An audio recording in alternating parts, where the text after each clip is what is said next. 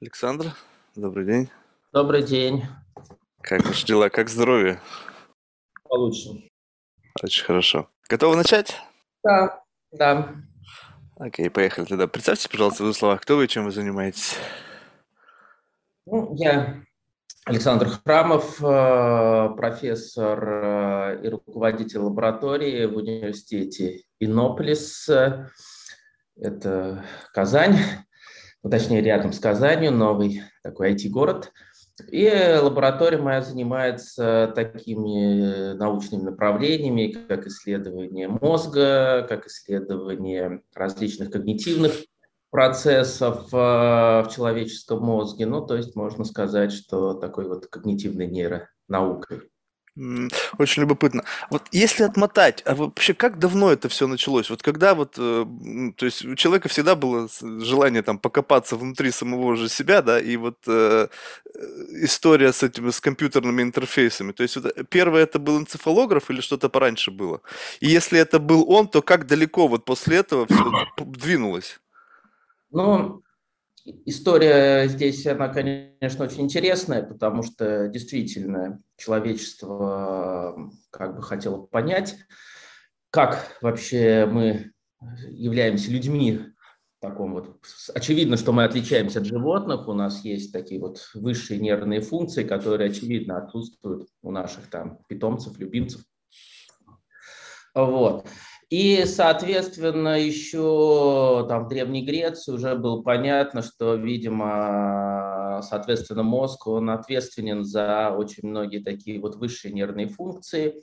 Это понятно, потому что есть старый такой метод нейронауки, связанный с тем, что мы наблюдаем просто за травмами головного мозга.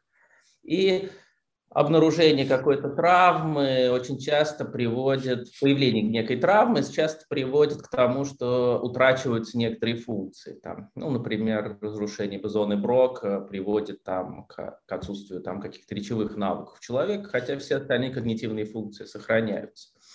И, соответственно, вот таким примитивным очень картированием в течение долгого времени шло какое-то накопление информации о том, что же происходит с а, мозгом, какие зоны этого мозга ответственны за что.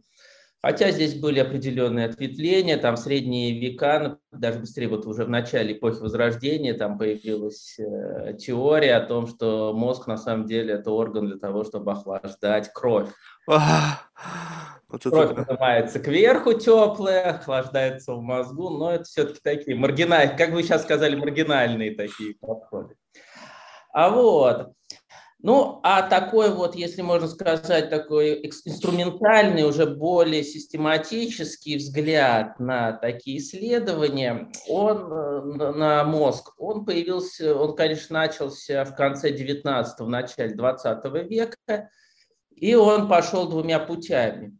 Первый путь – это исследование на микроуровне, то есть э, появилось понимание, что наша нервная система, ну вообще живых организмов, естественно, нервная система, она состоит из отдельных маленьких клеточек нейронов, и определенное взаимодействие между ними приводит ну, к самым разным там интересным эффектам. И Здесь есть замечательный, э, ну, был замечательный испанский ученый э, Кахал, который получил Нобелевскую премию вместе с Гольджи как раз вот за обнаружение нейронов вообще, что нервная система состоит вот из этих нервных клеток, нейронов. Он еще знаменит тем, что он изумительно, тогда никаких фотографий, естественно, практически невозможно было сделать, и он зарисовывал вот эти вот нейроны, и его картинки можно найти в интернете, они просто являются произведением искусства, я бы сказал. А как он нарисовал, ты смог, если разглядеть их было нельзя? То есть исключительно а... представил себе функцию? Нет, конечно, нет. Э, дело в том, что вот они с Гольджи придумали метод визуализации. А вот я и говорю, что пошли инструментальные методы, нужны технологии. И вот одна из первых технологий фактически очень напоминала технологию фотографии, определенные химические препараты и инвитро, что называется в настоящее время, то есть на мертвых таких срезах мозга. можно было рассмотреть определенные клетки уже в микроскоп. Mm. Это вот один путь, и он активно развивался. Мы все лучше и лучше понимали, как работают тут нейроны на вот таком вот микроуровне. А другой путь – это, конечно, путь посмотреть на мозг в целом.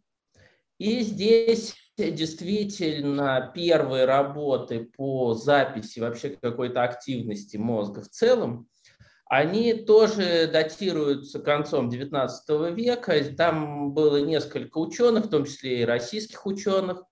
Но это все были эксперименты в основном на животных на тот момент. Делались попытки там инкапсулировать в мозг там какие-то электроды, наложить электроды. Но первым, кто, конечно, э, сделал такую вот классическую э, электроэнцефалограмму, с которой ну, многие сталкивались в клиниках, когда проходили какие-то обследования. Это, конечно, конец, 30, э, конец 20-х годов. Это, ой, тут вылетела из головы фамилия у меня. Ну, потом погуглят, если надо. есть... Да, погуглим, да. Немецкий исследователь, который действительно сделал первую электроэнцефалограмму. Я вот, когда делаю какие-то доклады, всегда люблю такую картинку. Первая фактически регистрация у девочки, он сделал э, эпилептического припадка. Вот mm. там паттерны.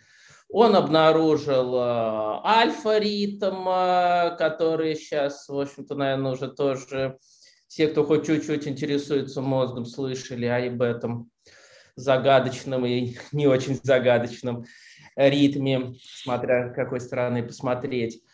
А, и действительно стало понятно, что мозг, в общем-то, генерирует какие-то определенные ритмы, и дальше исследования вот пошли опять-таки в попытке ну, разобраться, в каких условиях тот или иной ритм генерируется, там низкие частоты, высокие частоты. И вот эти как бы два пути, они так и развиваются, я бы сказал, немножко параллельно. Mm. Вот. Наверное, это, ну, на мой, опять же, взгляд, это отрицательный такой момент, потому что мы в какой-то степени не можем найти мостик, вот ученые в нейронауке, нейроученые, не можем найти мостик между нейроном и вот этой коллективной динамикой мозга. Мы пытаемся определить какие-то функции мозга, как сопоставить какое-то наше, например, поведение с э, какими-то там паттернами активности мозга. Иногда подается, иногда нет.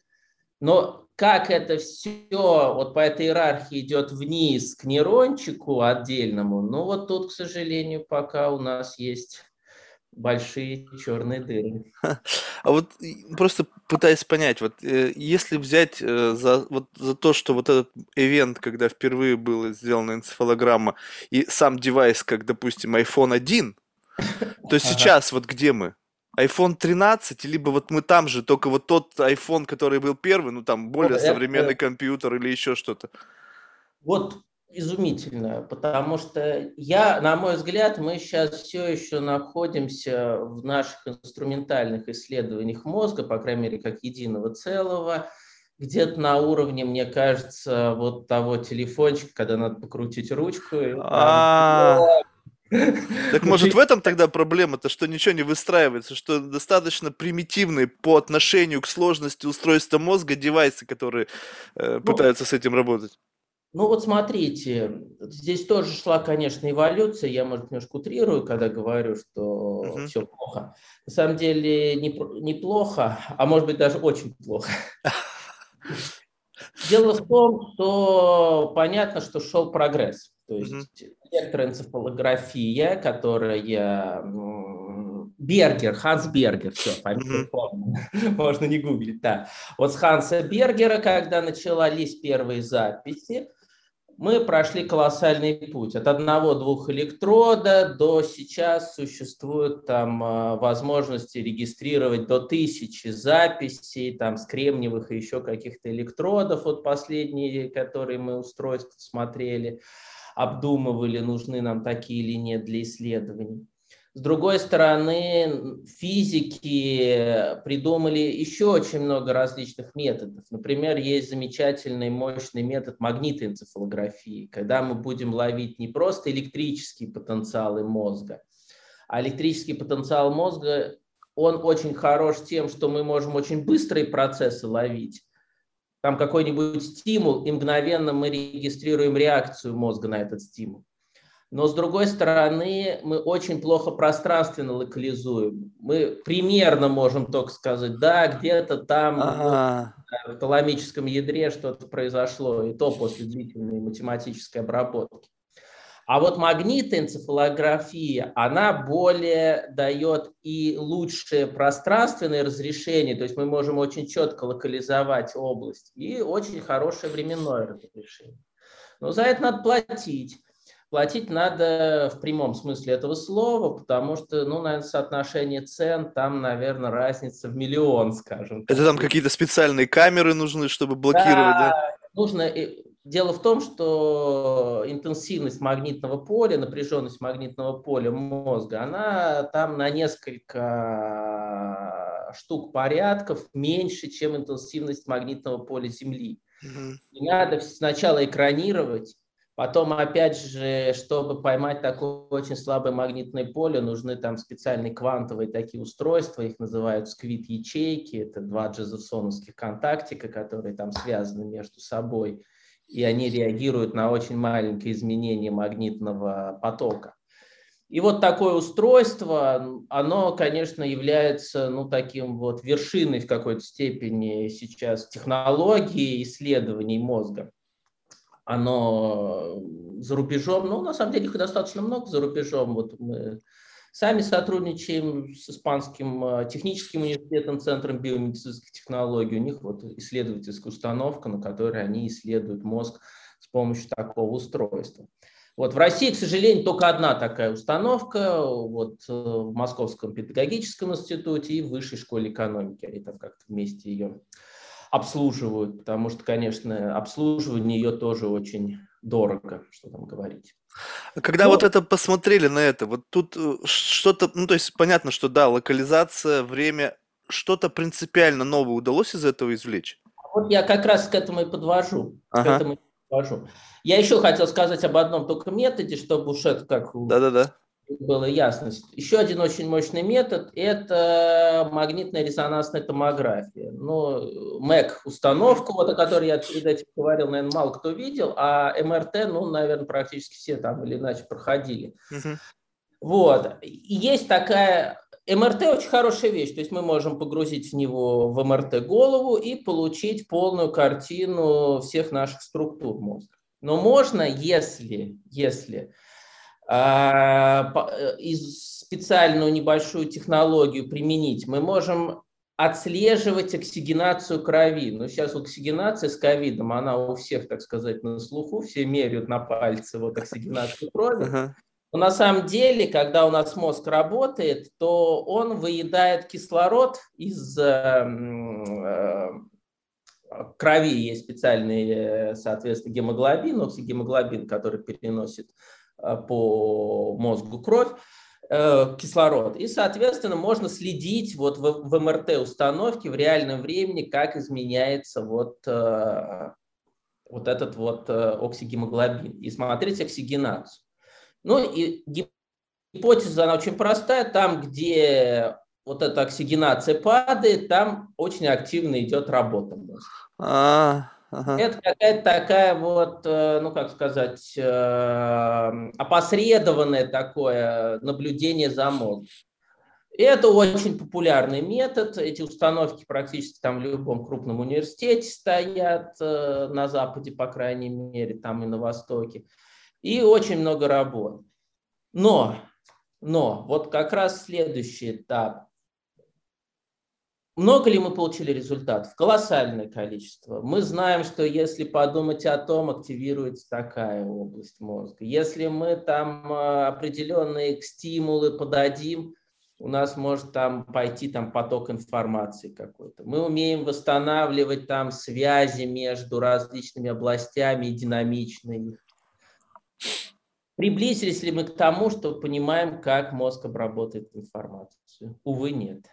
Мы имеем огромный объем информации, такую, ну, действительно, data, ну, правда, здесь есть одна очень тоже большая проблема, связанная с повторяемостью результатов. Не всегда результаты, которые получены в одной лаборатории, удается повторить в другой лаборатории. А это большая проблема, связанная с тем, что иногда очень маленькие группы выбираются, иногда у них есть какие-то там смещения, и мы не можем, э, да и просто не знаем, что изменилось. Э, от стандартной группы вот конкретной группе. Но, наверное, это не столь важно, это как бы уже технические детали, о них можно поговорить, это как бы серьезные на самом деле вопросы, но они все равно вторичны к тому, что мы все равно в какой-то степени находимся в состоянии такого, ну как сказать, мне не нравится слова кризис там нейронауки или там кризис физики, как вот э, если кто-то Ну просто столкнулись со сложностями, пока неразрешимыми.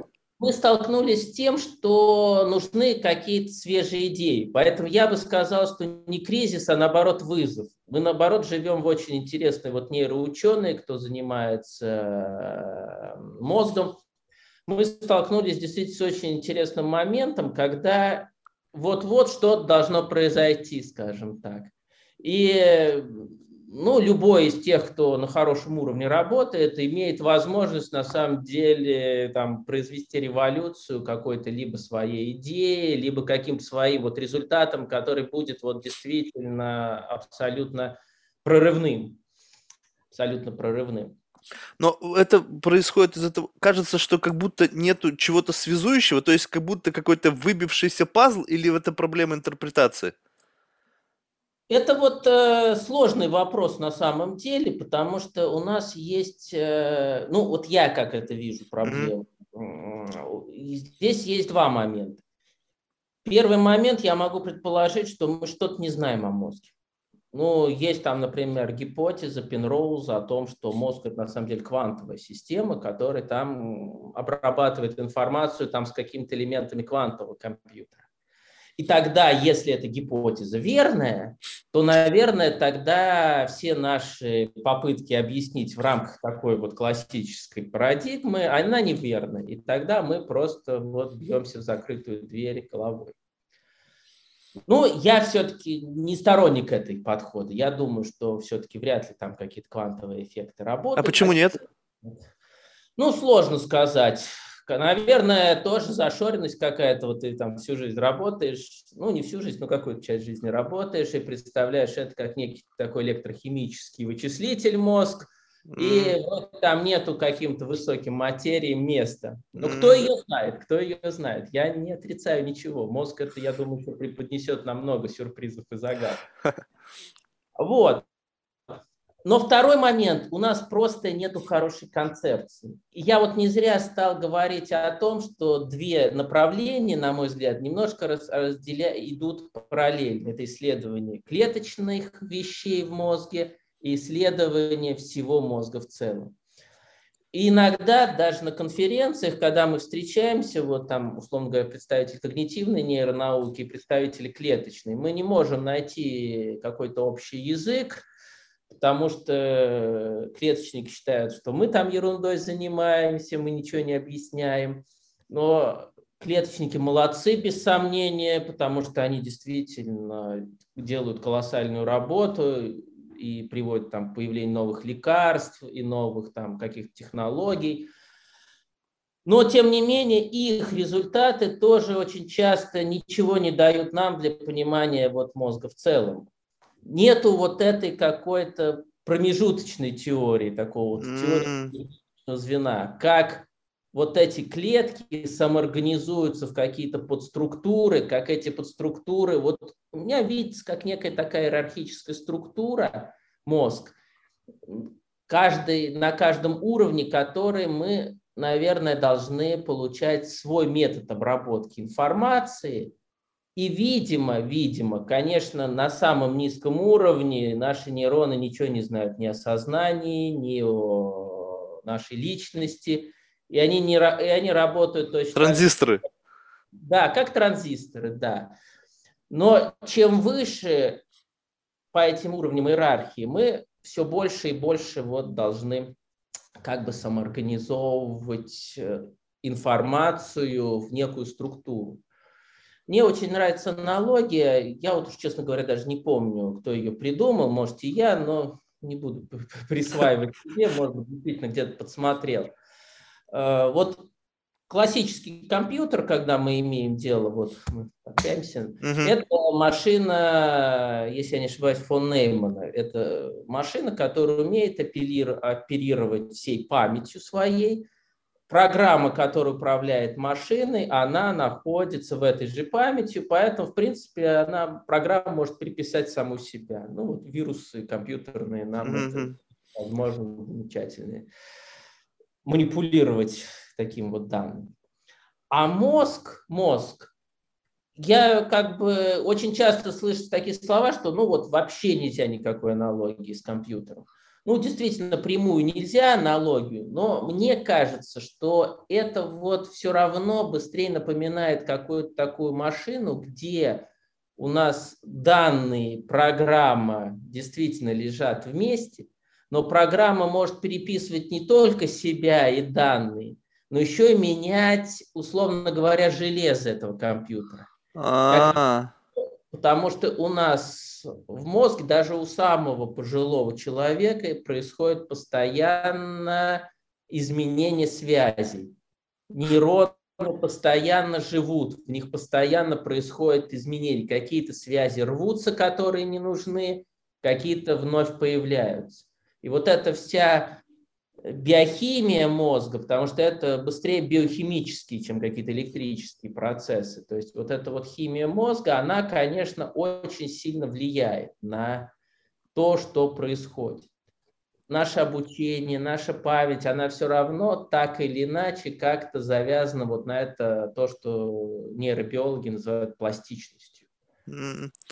Так может тогда просто, ну вот я так понимаю, что раз этот вопрос, он, скажем так, какая-то сложная комплексная система, да, то есть там и биохимия, и какая-то физиология, и какие-то ну, электрические какие-то импульсы. То есть, может быть, просто нужно как-то попытаться объединиться. Почему не получается, чтобы образовывались коллективы, из разных, э, ну то есть не то чтобы вот мы сделали открытие, вы сделали открытие, потом мы это все скинули, смотрим и не понимаем, как это соединить.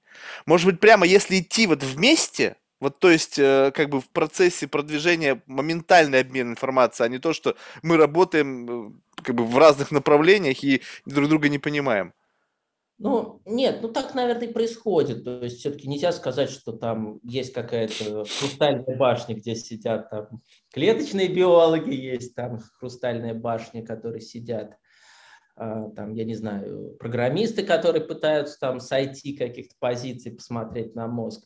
Нет, на самом деле комьюнити, оно очень живое, оно взаимодействует. Но действительно, вот в одной лаборатории объединить абсолютно разных людей, ученых, это, конечно, очень сложно. Это идет в разрез с парадигмой, скажем так. И не каждый, конечно, руководитель э, там, ну, института какого-то, не только в России, но там, не знаю, редкие случаи, когда удается вот так вот э, объединить самых разных людей. Да и люди плохо объединяются, потому что, конечно, есть вот эта специализация, это большая проблема. Но в науке на самом деле сформирован очень хороший инструмент, который позволяет очень быстро обмениваться информацией. Мы пишем статьи, мы получили результат, мы пишем статью, и чем лучше результат, тем лучше журнал, тем более заметна эта статья, тем больше оно влияние оказывает на остальное комьюнити. А вот глубина-то понимания, когда, допустим, ну, то есть я понимаю, что здесь у вас как бы на таком высоком уровне академическом впитать информацию из другой специализации, из другой зоны. Ну, в принципе, Ой. можно, но глубина вот этого понимания, это она есть? Это очень сложно, это очень сложно. Это действительно так. Мы сами вот э, как бы в мозг так пришли немножко из э, другой области, там лет 10, наверное, назад, когда вот мы так уже начали интенсивно нашей лаборатории этим заниматься. Ну и первый, наверное, год мы ничего не делали, мы только сидели и читали статьи, ничего не понимали в них, скажем так. А потом э, какой-то случился такой фрикционный переход, и вдруг, а давайте попробуем вот это сделать. Вот тут что-то непонятно. И мы сделали, и вдруг, э, ну, там первая работа у нас, она была опубликована, может, не в самом лучшем журнале, мы просто не умели еще писать для специалистов в нейронауке правильно. Это тоже очень важно, правильно представить mm-hmm. результаты. Но, по крайней мере, мы поняли, что мы уж не совсем как бы лохи, а можем тоже что-то сделать. Знаете, знаете, что любопытно? Что вот, э, ну, то есть я просто пытаюсь понять, вот если это такой сложный, многоуровневый процесс, ну, то есть были ли вообще примеры в науке, хотя бы просто в медицине, того, как тогда, когда разные дисциплины, ну, то есть это как получается, как теория всего, да? То есть нужно, вот, если это все как бы развивается как-то, ну, пока независимо, условно, нету этих мостов, то только с появлением теории вот какой-то всего, которая объединит вот эти разные компоненты, позволится выйти на какую-то целостную вот такую, ну, единую систему. Так вот, если этого компонента нет, а вообще были ли в истории случаи, когда находился вот этот вот мост. Может быть, изначально стоит всем броситься на поиски мостов, а не развиваться как бы бесконечно удаляющиеся э, два направления. Нет, примеры были, но они такие, как сказать. Я думаю, что такие мосты и вот такие вот э, междисциплинарные, реально междисциплинарные коллективы, они создаются, когда возникает угроза какая-то.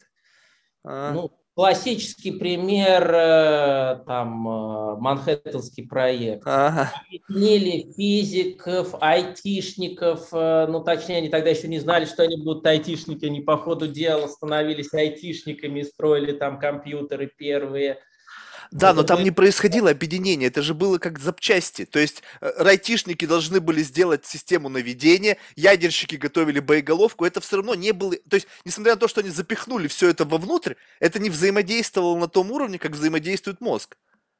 Это все равно ну, были отдельные компоненты. Ну, я думаю, что все равно, чем и хороша вообще любая научная дисциплина, она очень хорошо так, такую мозаичную структуру приобретает. Мы все равно очень четко, когда работаем, мы понимаем, ага, у нас проблема, условно говоря, нам надо повысить разрешение какого-то сканера. Так, берем там физиков и говорим, ребята, вот вам там пару миллиардов долларов, и нам нужно через 10 лет, чтобы было устройство, которое повысит за 2 миллиарда можно и за 2 года попросить, наверное. А, вот. Э, соответственно, биологи. Так, у нас вот тут вот что-то интересное происходит с клетками, а давайте, ребята, вы там исследуете вопрос, а вот эти там ферменты, ну, я не знаю, ферменты там или еще что-то, как они тут будут действовать. Так, а тут вот что-то интересное с генетикой, давайте-ка вот биоинформатиков привлечем. На самом деле очень здесь, наверное, важен э, ну, вот, личность, которая могла бы объединить всех этих людей. А... Вот, ну вот э, как, не знаю, там, если мы опять аналогию с ядерным проектом, ну вот э, в советском ядерном проекте была такая фигура, как Курчатов. То есть он был без сомнения как бы, ну, авторитет, его слушались и материоведы, и инженеры там, и физики. Ну, слушались не в правом бюрократическом здесь плане, а именно в плане авторитета и важности. Вот. Но вот современная, к сожалению, наука, она очень часто так вот рвется амбициями отдельных людей, но иногда для такого объединения нужен э, какой-то вот, соответственно, как сказать, подчинить себя немножко общей идее, как бы, и признать чей-то авторитет. Ну, не всегда это получается, к сожалению. Ученые люди с амбициями. А вот, если говорить, ну, скажем так, отмотаем немножко вперед, мы пофантазируем, скажем так, вот уже конечный результат. Природа мозга понята. Вот если выделить от этого отдельную часть медицинскую, да, ну, когда там будет решен вопрос там травм, инсульта, все это, в общем, скажем, окей, теперь это вопрос решили. Вот в целом, что это позволит, ну, как бы, каков дополнительный бенефит того, что мы будем понимать природу мозга? Ой, ну, тут, как сказать, э, это просто можно брать там все сериалы, начиная от... Алло? Да-да-да. Слышно? Ага. Да. Там какого-нибудь черного зеркала и заканчивая там еще какими-нибудь такими футуристическими... Ну, вообще вот для меня было бы как бы... Я вот здесь вижу несколько моментов, я даже не могу, я их сейчас могу так это сходу перечислить. Но медицину отбросим, потому что медицина mm-hmm. понятно. Второй момент, конечно, который мне кажется был бы ну, просто э, колоссальным, и мне хочется верить, что это получится, хотя очень много сейчас э, моих коллег, просто если они услышат, что я сейчас скажу, они будут тебя ругать. Мне кажется, что перезапись человека на какой-то другой носитель – это все-таки дело возможное.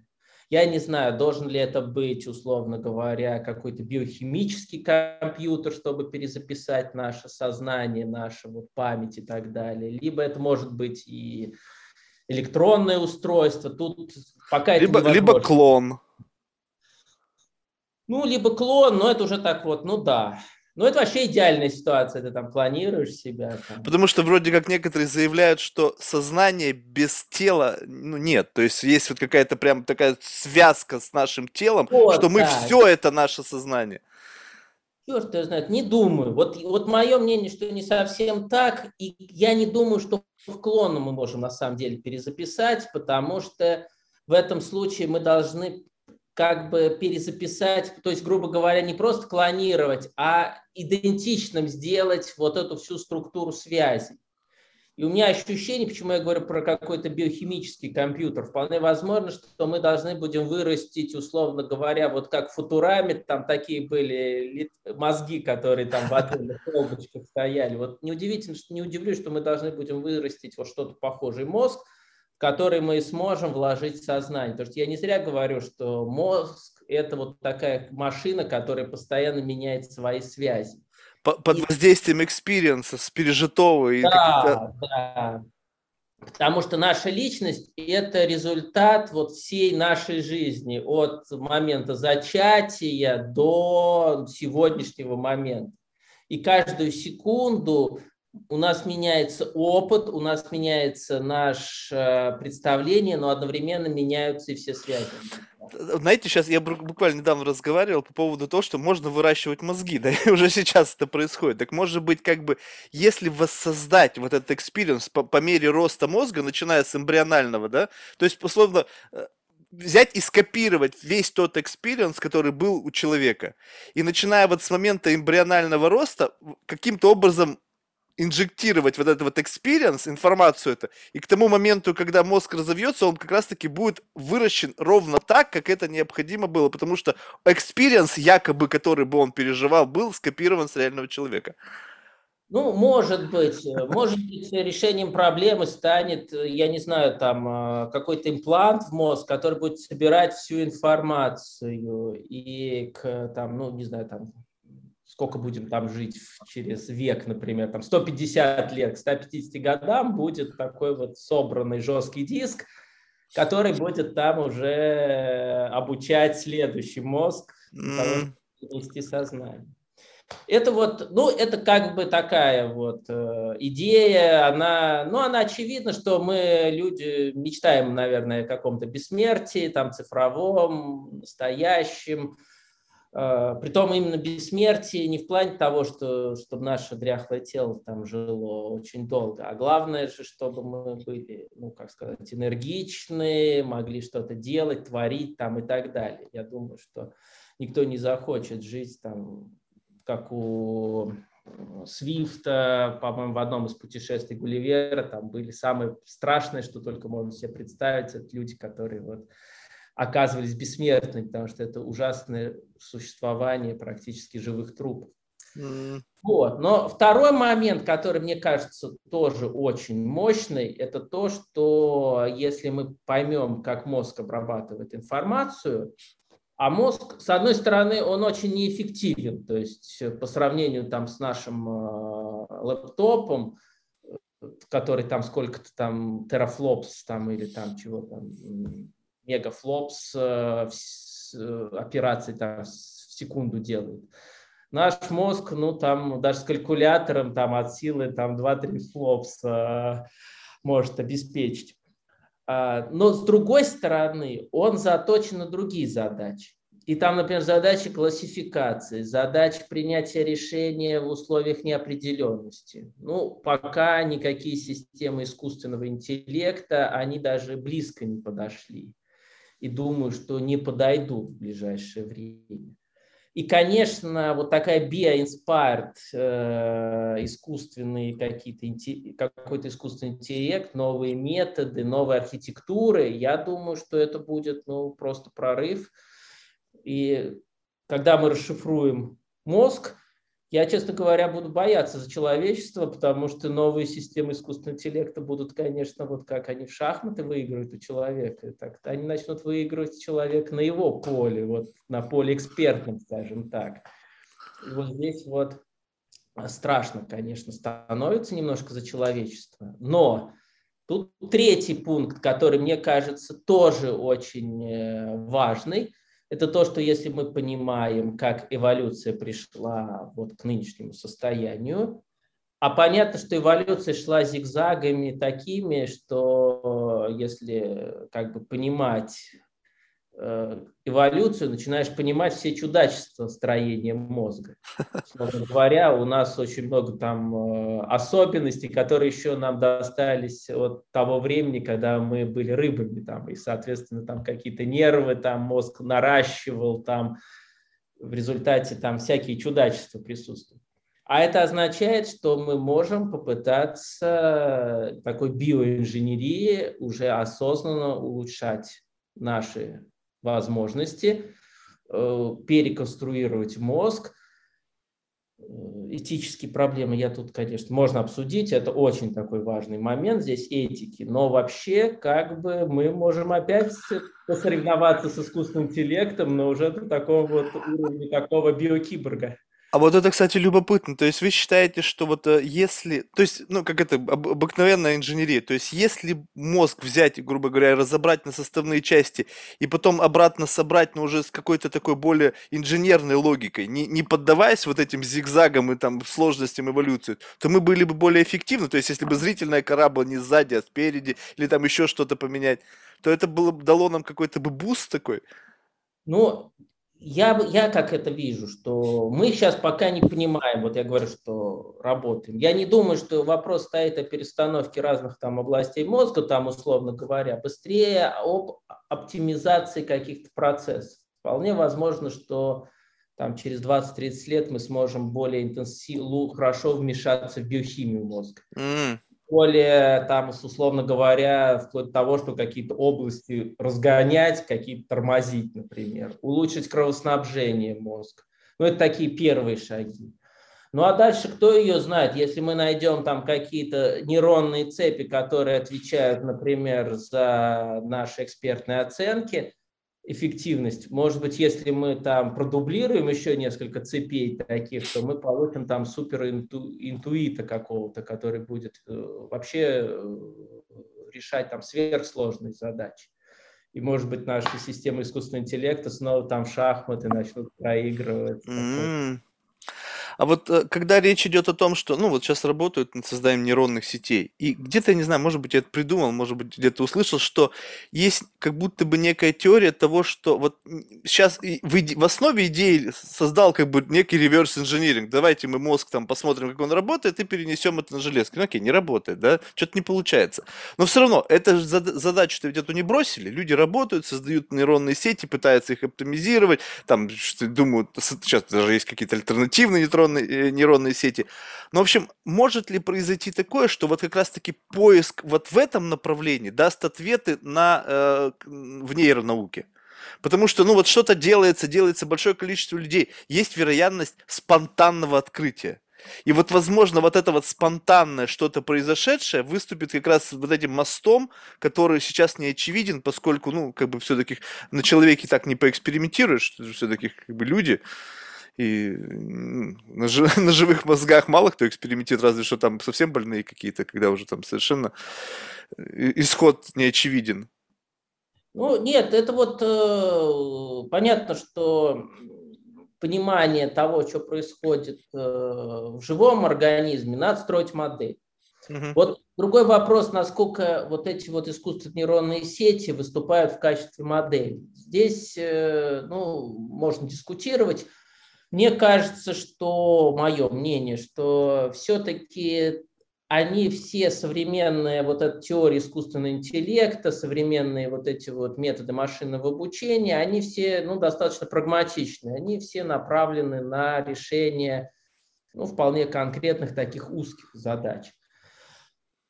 Сейчас как бы ставится вообще вопрос о том, что нужно там ставить задачу о каком-то таком вот искусственном интеллекте, который будет э, выходить за рамки узких задач, а будет приобретать какие-то черты такого вот... General Intelligence. Да, ну да, General Intelligence, то, что называется. Но я, честно говоря, не очень понимаю, как это сделать, потому что что такое вот, э, соответственно, этот General Intelligence? Это значит, мы должны какие-то функции нашего естественного интеллекта передать искусственному интеллекту.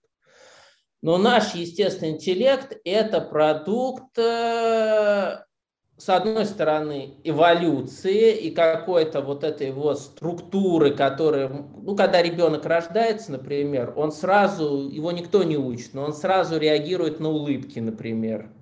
То есть мозг уже знает, что вот этот паттерн – это вот что-то хорошее, так сказать, и он в ответ начинает улыбаться. Для этого там были природой придуманы зеркальные нейроны, которые, соответственно, помогают нам, особенно в очень маленьком возрасте, вот копировать какие-то движения, учиться движениям и так далее. С другой стороны, наш мозг начинает развиваться вот постоянно в социуме. И это ну вот известно, что если ребенок Маугли, это только у Киплинга такой вот получился замечательный Маугли. А на самом деле, ну, люди, которые, дети, которые воспитывались там в стае волков, волков там или еще где-то, там особенно в Индии это вот часто случается такие ситуации, то они, в общем-то, даже уже речь не могут там воспроизводить. Это так и остаются такими полуживотными. Что-то можно научить, что-то нельзя. То есть понятно, что мозг используется там на 10-15% такого человека. Но это означает, что вот этот наш естественный интеллект, он ничто без социального интеллекта. Mm. И действительно такое ощущение, что если мы хотим вырастить вот такой вот э, сверхинтеллект, сверхискусственный интеллект, надо как-то думать о том, что он должен, наверное, по крайней мере, по современным представлениям моим, вот как-то, что он должен жить в каком-то социуме, и в этом социуме тоже Потому что вот сейчас как бы вот тоже очень важная проблема. Говорят, что вот надо выработать этику искусственного интеллекта. Но этику нельзя выработать э, как бы директивно, собрать комиссию яйцеголовых, и они напишут этику. Вот как у Айзи Казимова, там, uh-huh, uh-huh. робототехники. Этика – это продукт взаимодействия большого количества неких социальных единиц, которые вырабатывают некие правила такого общежития своего. И отсюда вообще даже человечество знало очень много этик. Этика там каких-нибудь э, папуасов, она абсолютно другая, чем этика вот современного человека из большого города сельской мед, даже в, в рамках одной страны, если приехать в небольшой там городок, мы все равно увидим определенное смещение этических норм, подходов и так далее. Это вот mm-hmm. Поэтому, соответственно, мне кажется, что здесь большая проблема, когда вот э, так волюнтаристски говорят, а вот завтра мы будем строить такой вот суперинтеллект. Коллеги, надо определиться, что он должен уметь, как он должен уметь, и как мы его вырастим? Не, ну сейчас же вот эти все социальные медиа. У нас же есть ну, гигантская среда, в которой люди, грубо говоря, транслируют свою... То есть ча...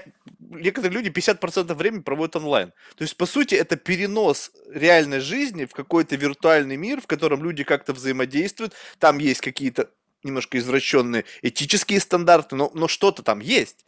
То есть, в принципе, вот там может быть вот та искусственная среда для, для этой социализации, нет? Ой, единственное, что я тут попрошу, чтобы искусственный интеллект по ТикТоку не учили.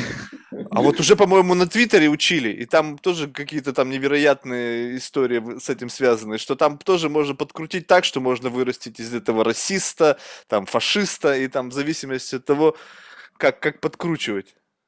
Вот, э, ну вот здесь, мне кажется, если мы говорим вот об этических моментах, вот это и страшно, что, условно говоря, если просто учить это вопрос выборки. То есть ну, специалисты в искусственном интеллекте очень хорошо знают, что успех э, да, вашей системы будет определяться теми данными, на которых вы учите. То есть вот этот датасет – это центральная вещь. И когда у нас естественный интеллект учится, там ребенок, да, он там ходит в Твиттер, он ходит в ТикТок, но он ходит и к своей бабушке, там, с дедушкой, у которого тоже есть вполне определенные свои этические нормы, которые про этот ТикТок, может быть, и слышать не слышали, но они являются, как это сказать, ну вот можно, наверное, такой термин сказать, значимые взрослые для ребенка. Они ну, хочется верить, что для среднестатистического ребенка как бы роль родителей, роль бабушки с дедушкой там а, намного выше, чем роль ТикТока. Но это, и заметьте, поэтому... что в это время уже вопрос идет о конкуренции. Какое-то времени конкуренции не было. Конкуренция была между родителями и там друзьями по школе, а сейчас конкуренция ну, между да. родителями и какой-то черной коробочкой, в которой куча приложений. Ну да, да, я согласен. И, ну вот, и в результате получается, что все равно мы вот как-то с разными весами там взращиваем естественный интеллект. А искусственный интеллект, да, мы там можем подкрутить какие-то... Мы можем бабушку создать в этом же, в этой же среде. Вот, вот, вот, вот. То есть вот вот и мое ощущение, что мы должны, чтобы растить искусственный интеллект, сначала создать некую такую среду, в которой, такую вот, э, ну как это сказать,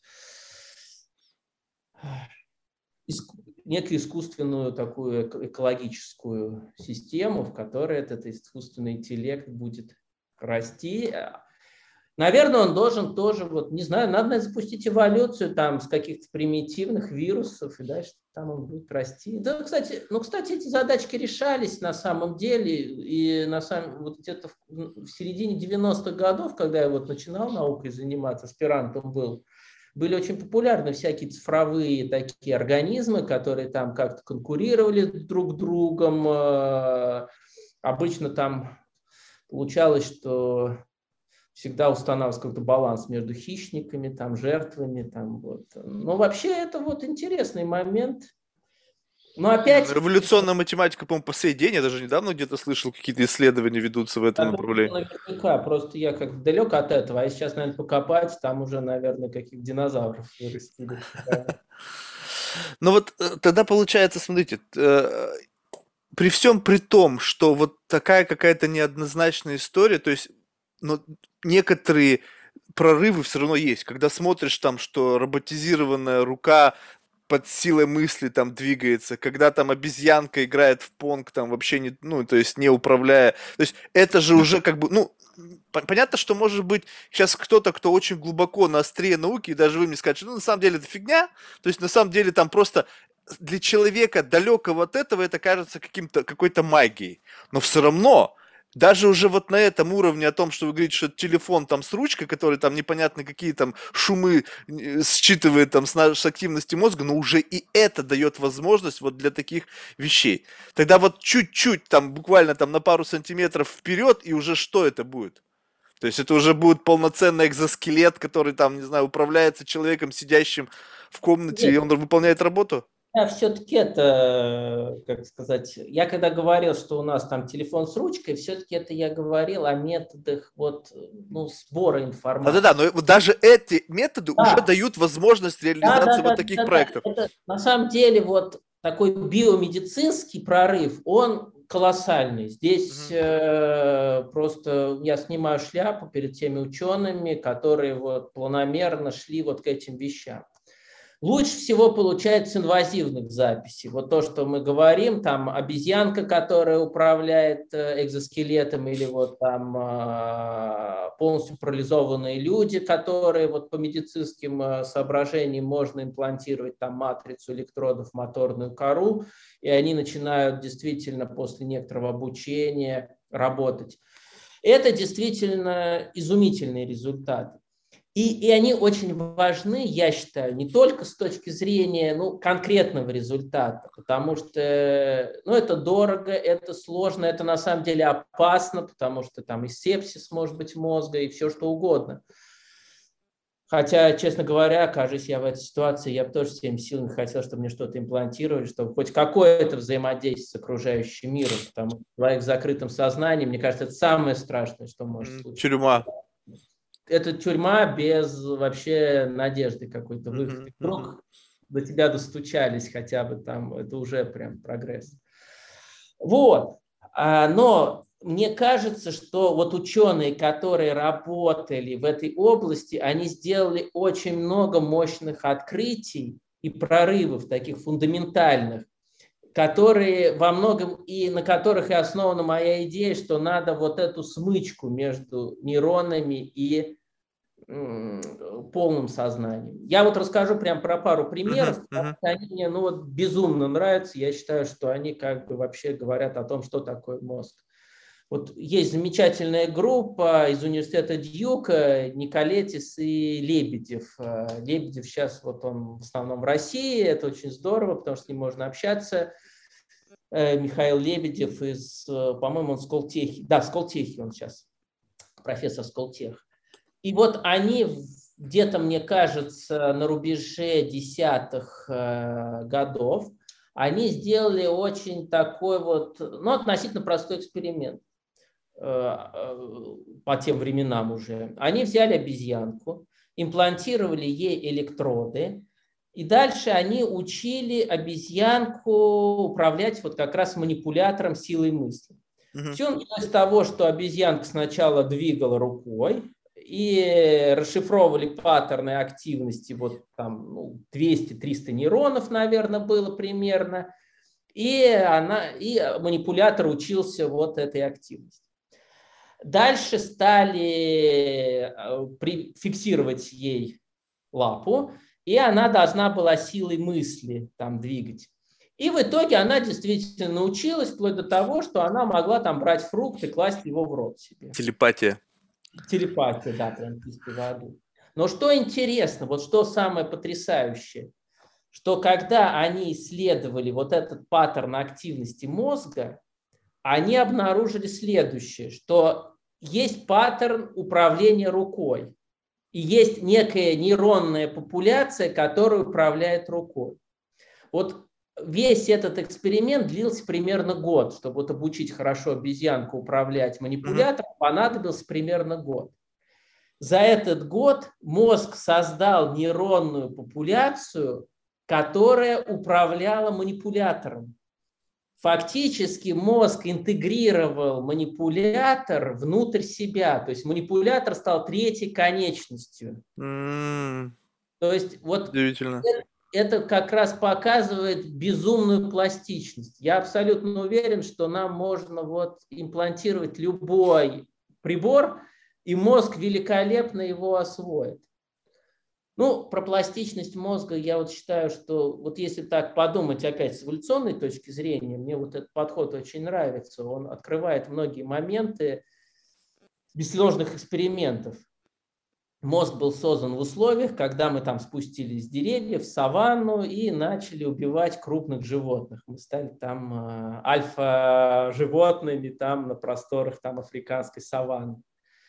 Нужна нам была математика. Ну, разве что только для того, чтобы правильно кинуть камень в этот животное, там вычислитель какой-то работает. Но это не задумываясь происходило, то есть математики как таковой не было.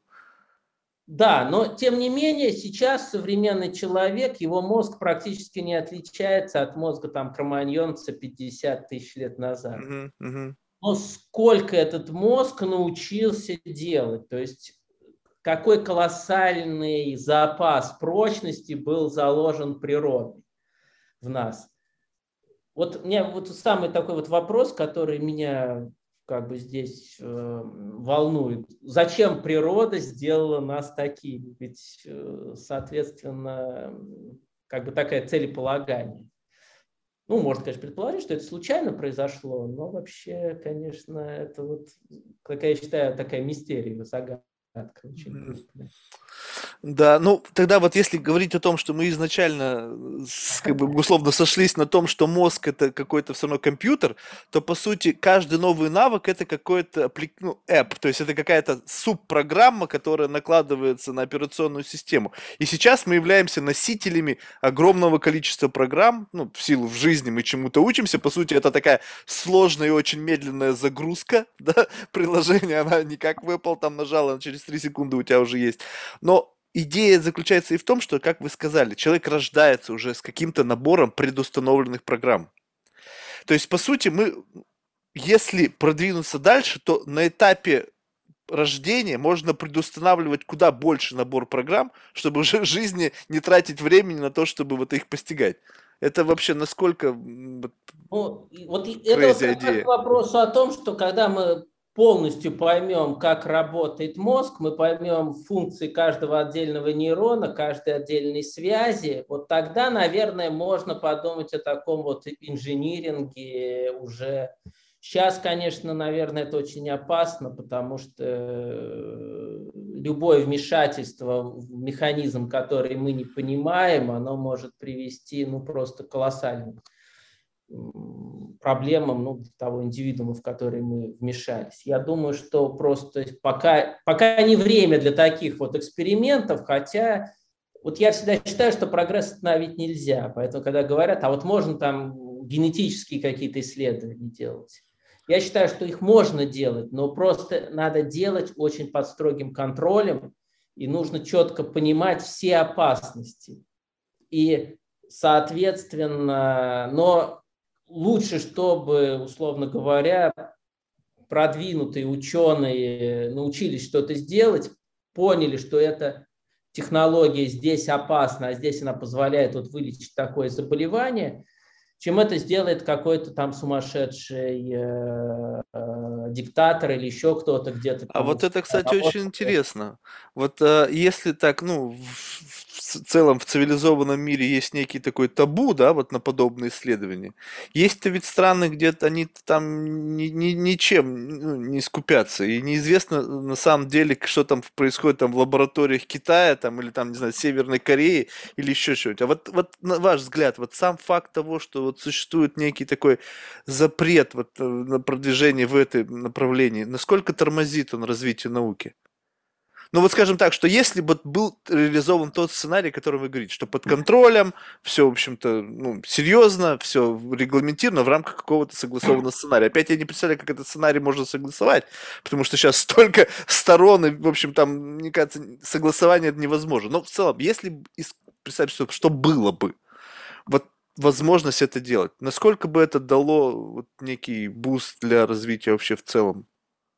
Ну, здесь как бы, я, во-первых, думаю, что в Северной Корее ничего не происходит, потому что нет технологий. Не, я имею в виду, что се... китайцы в Северной Корее, потому что они же какой-то там, у них какие-то там ну, непонятные ну, отношения. Ну, я, честно говоря, думаю, что они тоже там хорошо заорганизованы, как и мы все, там, своими этическими комитетами и все, поэтому сейчас это сеть этических э, в науке, я думаю, что она пропитана всей областью и последние какие-то там попытки Китая что-то сделать шаг влево, шаг вправо, мы видели там, а вот они что-то делали с генетикой, там им так по головам надавали, что мало не покажешь. Да, но это как раз-таки была история, это уже с сумасшедшим доктором, то есть там это было, что он там что-то девочкам там изменил, там они... А, да-да-да, точно. Резистентность к ВИЧу, он там что-то подкрутил им в коде. Ну, здесь как бы вот если так в общем говорить, я лично считаю, что прогресс нельзя остановить. То есть все равно кто-то где-то это сделает. Ну, вся история человечества показывает, что да, одни цивилизации останавливали прогресс, тут же другие там что-то пытались сделать. И это хорошо на самом деле, потому что ну, может быть, я не совсем как бы тут прав, я вот все-таки ученый, мне кажется, что единственный прогресс, который мы получаем в человечестве, это от ученых. Ученые люди не самые лучшие, они специфические, но они, по крайней мере, вот э, опираясь на какие-то четкие научные принципы, они двигаются. Вот э, попытка проложить сюда этические принципы, она очень важна. Но я считаю, что этические принципы не должны останавливать научные направления исследований. Ну, э, они должны контролировать их.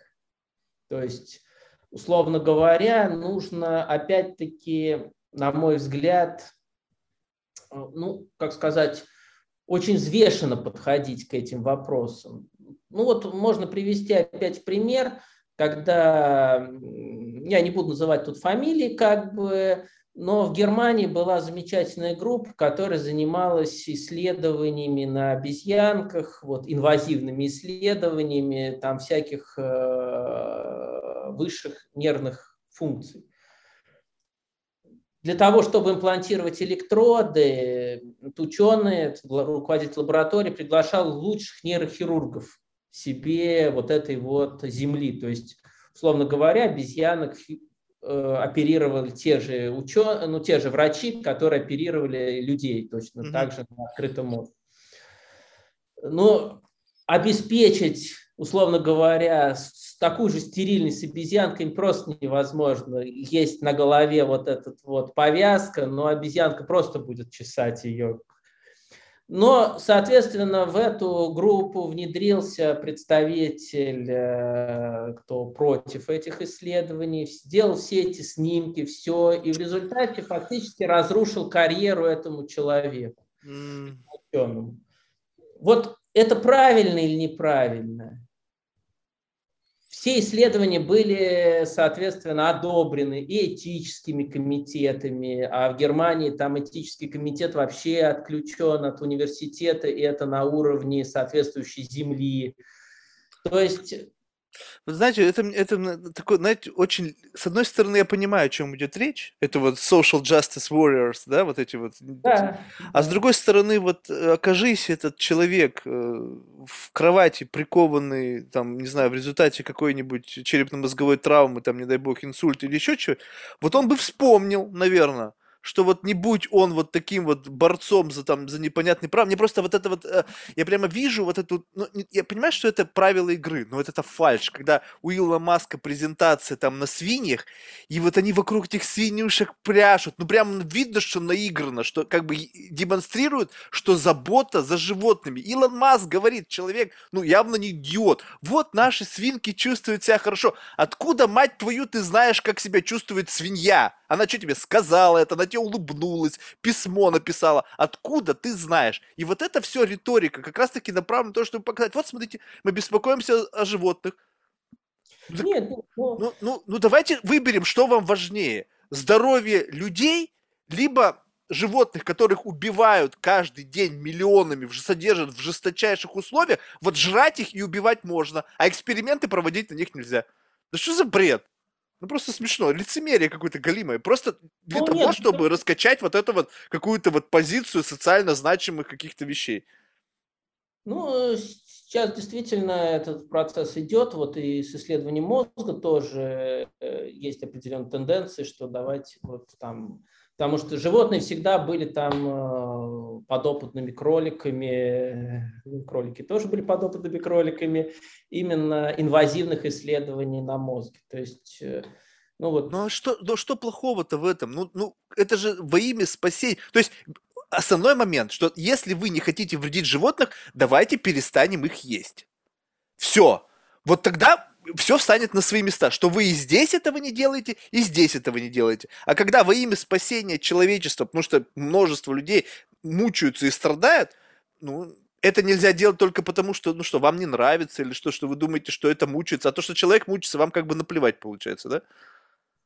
Ну, вот э, политика двойных, я всегда говорю, политика двойных стандартов. Угу. Это, э, и э, одно дело, когда активисты, но с учетом вот социальных сетей, еще что-то, вот эти активисты, они, конечно, становятся очень значимыми. Раздуваются если, все. Если в каких-то там 60-х, 70-х годах, когда это все начиналось, это все было более маргинальные течения, но они привели на самом деле вот в таком маргинальном виде, я считаю, в принципе, правильным вещам, там, к этическим комитетам, хотя они сейчас вот особенно на Западе жутко забюрократизированы. У меня хорошая знакомая, она, получив постдоковскую позицию там в университете, в Германии, она должна была, там, ее брали под вполне определенные исследования, условно говоря, там, с, с эпилепсией связанные. Э, и мы там как раз вот имели там большие интересы и ожидали. Вот два года она не могла начать это исследование. У нее уже контракт заканчивался, потому что два года не одобряли исследование. Оно летало, покрывалось там бюрократическими новыми новыми бумагами. А она обрабатывала там старые данные свои, что-то публиковала, но как бы прогресса от этого не было. В этом отношении, я считаю, Россия, конечно, во многом а, не столь бюрократизирована, и здесь, по крайней мере, исследования вот на животных ну, можно проводить, это как бы более просто. Я считаю, что ничего плохого нет в исследованиях на животных, и ну, жалко животных, с одной стороны, но если это нормальная лаборатория, то и выполняются все этические нормы, то, в принципе... Не, ну это понятно. Сейчас вопрос ведь он такой, он не стоит так. В любом случае, животное в неволе, то есть у нас есть зоопарки, да? Когда смотришь и бедные животные, там, которые привыкли там, к, к, к степям, там, или, не знаю, там, к территории обитания в десятки квадратных километров, да, живут там в какой-то маленькой клетке, это как бы окей, потому что можно сделать фоточку с ребенком туда прийти, а вот э, закрыть э, в лаборатории, это тоже, это как бы не окей. Ну, тут вот этот перекос, знаете, что самое страшное? Это, конечно, такая очень жуткая мысль, но вот какова бы была медицина, ну, то есть это сейчас нужно понимать, что я сейчас не оправдываю ничего, а просто пытаюсь как бы взвесить все за и против. Вот если бы не вот эти вот жуткие эксперименты фашистов во время войны, сколько всего вот было оттуда вынесено вот полезного, я не знаю, конечно, я сейчас фантазирую, но мне кажется, что вот это позволило что-то развить, и, возможно, сейчас мы бы были где-то, э, ну, не знаю, в другом месте. Я имею в виду с точки зрения медицины и открытия тех или иных. Ну, Звучит нет, жутко. Не, ну так я бы не стал бы вот сильно, потому что на самом деле все, какие-то жуткие эксперименты можно сделать очень этических, корректно и правильно. То есть, э, опять-таки, сейчас на людях мы делаем эксперименты с открытым мозгом, делаем, но мы не вскрываем мозг специально, там, э, даже там, преступнику, который... Э, ну, это понятно. Это понятно. Я сейчас не призываю к этому. Я говорю о том, что вот это все равно, вот искусственные Нет, модели, все вот это как бы на бумаге, это все равно не то же самое. Ну, из, из, вот я опять фамилию я сейчас не вспомню, но после войны был, если я не ошибаюсь, в, в Киеве ну, аж не буду говорить, где был кардиолог, который первый, один из первых в мире начал делать операции, что-то типа шунтирования на сердце. У него смертность была порядка там 70-80%. То есть сейчас бы сказали, что вот он мясник, и никогда бы не разрешили. Но он освоил методику, и дальше смертность стала резко падать, появился прорыв. Вот хорошо он сделал или плохо? По современным этическим принципам это дикость. А первые эксперименты там по хирургии, там если взять там 19 век, ну это же тоже, жутко дело. Тоже мясники. Но ведь, мне кажется, тут самый важный момент, я не знаю, насколько это учитывает эта этика, это баланс как бы вреда и пользы. Вот э, сейчас такое ощущение, что вот это в, в, этических стандартах вот это как бы не совсем работает. То есть вот это вред и польза мы как бы убираем и смотрим на что-то другое. Кажется, да, выкинуто полностью. И остается только опять вот некая этическая такая, как это сказать, э, капсула такая этическая, которая, может быть, даже уже и ушла от э, реальных требований э, и, как сказать, чаяний людей. Я могу сказать, что я по себе сужу, что если у меня будет какое-то заболевание смертельное, и мне предложат там принять участие в эксперименте, который, ну, условно говоря, я, конечно, соглашусь, потому что я считаю, что ну, мы должны как бы... Ты сам не выживешь, может быть, но зато ты как бы следующим этапом это. Ну и огромное количество людей соглашалось, на самом деле, в истории медицины там, на такие эксперименты. Вот. Э, но не все было хорошее, но здесь же мы опять не можем сказать. Там тоже классический пример, вот лоботомия, например, за которую тоже дали на самом деле Нобелевскую премию там, в 1947 году. Вот, это ну, ужасная процедура, и, честно говоря, не сильно что-то там помогающая, разрушающая во многом личность человека. Вот. Но, тем не менее, ей же там в Штатах до 70-х годов пользовались. Ну, кстати, вот, да, российская, ну, советская тогда школа псих, нейро, как это, ну, нейрофизиологии, нейропсихологии категорически отвергла. Вот тоже, как сказать, говорят, что там тоталитаризм, еще что-то. Но там, где, но экспертное сообщество, я считаю, в СССР было изумительное, конечно. Его иногда прореживали, может быть, несправедливо немножко. Но в целом экспертное сообщество вот и физики, и вот в медицине было хорошее, конечно. А вот, ну, если возвращаться к такой, к нашей теме больше, вот не кажется ли сам факт того, что, ну, так тяжело дается вот э, познание мозга некой защитной функции?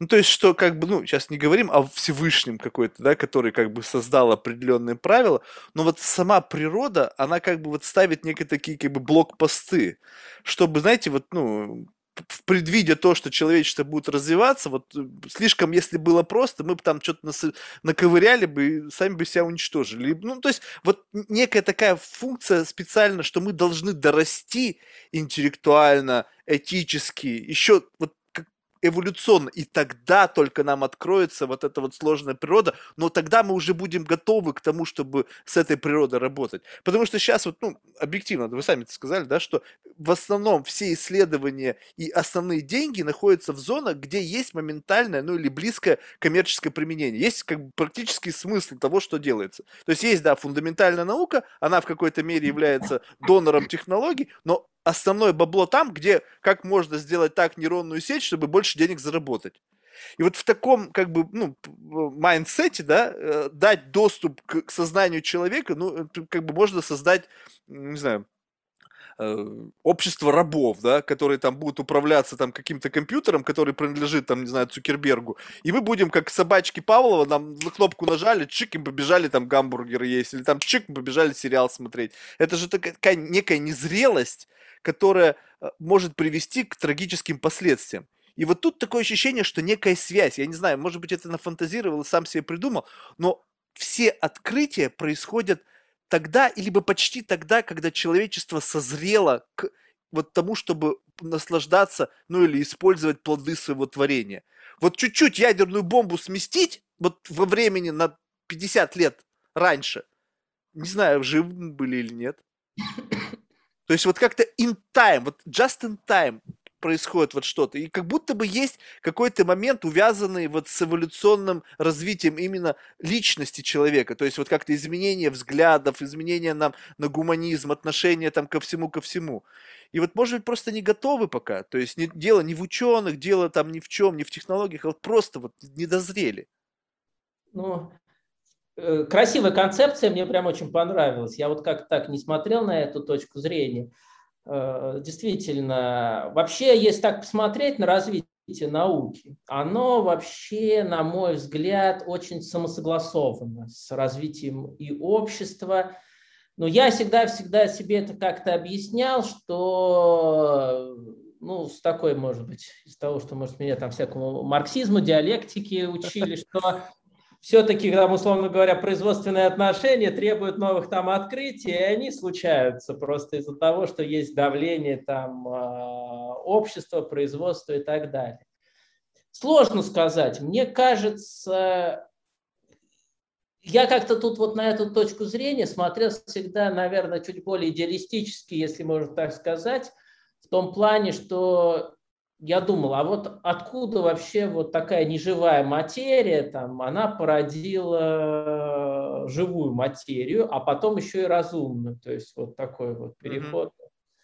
И мне всегда казалось, что Вселенная породила нас, ну, может быть, еще каких-то там разумных существ, я не знаю, но, по крайней мере, вот для того, чтобы познавать саму себя. То есть это некое такое самоосознание Вселенной, вот этой неживой материи. Потому что, условно говоря, если, ну, условно говоря, ну, природа породила, там, ну, Господь Бог или природа, я там, в зависимости от мнения того или иного человека, веры его, э, такой красивый уни, уни, универс, там, но кто им будет восхищаться, пока материя, там звезды не могут восхищаться, они горят и сжигаются.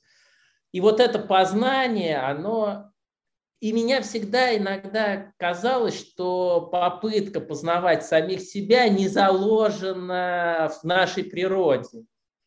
Вообще, насколько возможно познать самого себя? Это вообще тоже такой очень философский вопрос. И, возможно, здесь какие-то фундаментальные философские, может быть, ограничения на то, что можно, условно говоря, позна... чтобы объект познал самого себя до конца. То есть мы можем познать Вселенную. Почему такой вот прогресс с законами физики? Потому что мы познаем окружающую все равно среду. Там, а здесь надо познать самого себя. И вот здесь, может быть, есть определенные ограничения. Но, с другой стороны, могут прилететь там какие-то другие существа, или мы к ним прилетим, и они нас познают. Я не знаю. Но вот это действительно очень такая интересная концепция познать что-то вовремя. Вот. Но тогда должен быть какой-то механизм зашит э, в ткань, э, условно говоря, природы, который вот отслеживает. Это интересно его поискать. Если мы... Тут вопрос, понимаете, что самое важное, что мы как будто бы... Нач... Вот когда вопрос познания самого себя, это уже идет конкуренция как бы с Богом. Ну, то есть, или там с, с мирозданием, вот, с теорией этого всего там и так далее. Потому что если не остается неразгаданного ничего, и ты можешь абсолютно полностью управлять всем окружающим тебя environment, то получается, что ну, ты в состоянии творить миры. Ну, то есть, если а, ты... Ты стал Господь Богом, да. Да. И поэтому мне кажется, что здесь есть какой-то просто некий потолок, предел, да, и понятно, что человечество, ну, амбициозно, в какой-то мере там эгоистично, там эго гигантское, всегда хочется приблизиться, раз уж мы создали концепт Бога, то получается, что это квинтэссенция всего, да, то есть и понятно, что когда человек развивается, он всегда движется неким идеалом. Ну, скажем так, на первом этапе твой идеал это твой профессор, потом там, не знаю, там профессор где-то там в какой-то там крутой школе, и, а дальше-то уже что? Дальше нету, и дальше кто остался? Ну, только Бог. И теперь я хочу как бы взять и что-то создать. И вот тут такое ощущение, что ну, как бы вот, ну вот как будто бы есть какой-то бы предел, потому что ну, не знаю, как-то по-иначе, как-то это, ну, не, не, природа, ну, как-то ведь есть какие-то законы природы, она же не может как бы сама себя рождать, то есть э, как-то все, все движется в рамках какого-то сценария. И вот если вдруг человек и человечество будет наделено возможностью создавать самого себя не в плане как бы репродуктивной функции, а просто создавать новые миры, это какая-то очень серьезная заявка на, на конкуренцию. Ну, это да, но с другой стороны, вот меня всегда немножко коробит, когда там, ну, там, или врачи, там, или какие-то ученые что-то там немножко переборщат, и вот говорят, они там взяли на себя функции Бога, что называется, там что-то приняли, какое-то решение. А, как, ну, это как... просто желание, понимаете, уже прикоснуться, то есть... Ну, да. Ну, дело в том, что э, в фильме, как же он это, «День сурка», Билл Мюррей в какой-то момент говорит, ну, а что может быть, говорит, Господь Бог, просто, может быть, он долго живет и все знает, скажем так. Я не боюсь, что, соответственно, действительно мы дойдем до состояния создания миров, новых вселенных и так далее. То есть, на самом деле, почему надо ограничивать себя и ну, просто мы далеки сейчас от этого, и мы не можем себе представить, какими мы будем, когда мы сможем там хотя бы там, зажечь свое солнце. Вот это, мне кажется, и есть основная, а, как бы, загадка цивилизации, и почему, допустим, ну, я не знаю, много ли или мало, но, по крайней мере, сколько же мы наблюдаем за космосом, мы пока никого не обнаружили, именно потому, что вот сам факт того, что дорасти до вот этого момента, когда мы будем в состоянии взаимодействовать, то есть сам факт взаимодействия с другими цивилизациями, это тоже определенный mindset. То есть почему люди вдруг решили, что если сейчас к там прилетят инопланетяне, мы в состоянии будем с ними общаться? Да это то же самое, что пойди пообщайся с обезьяной.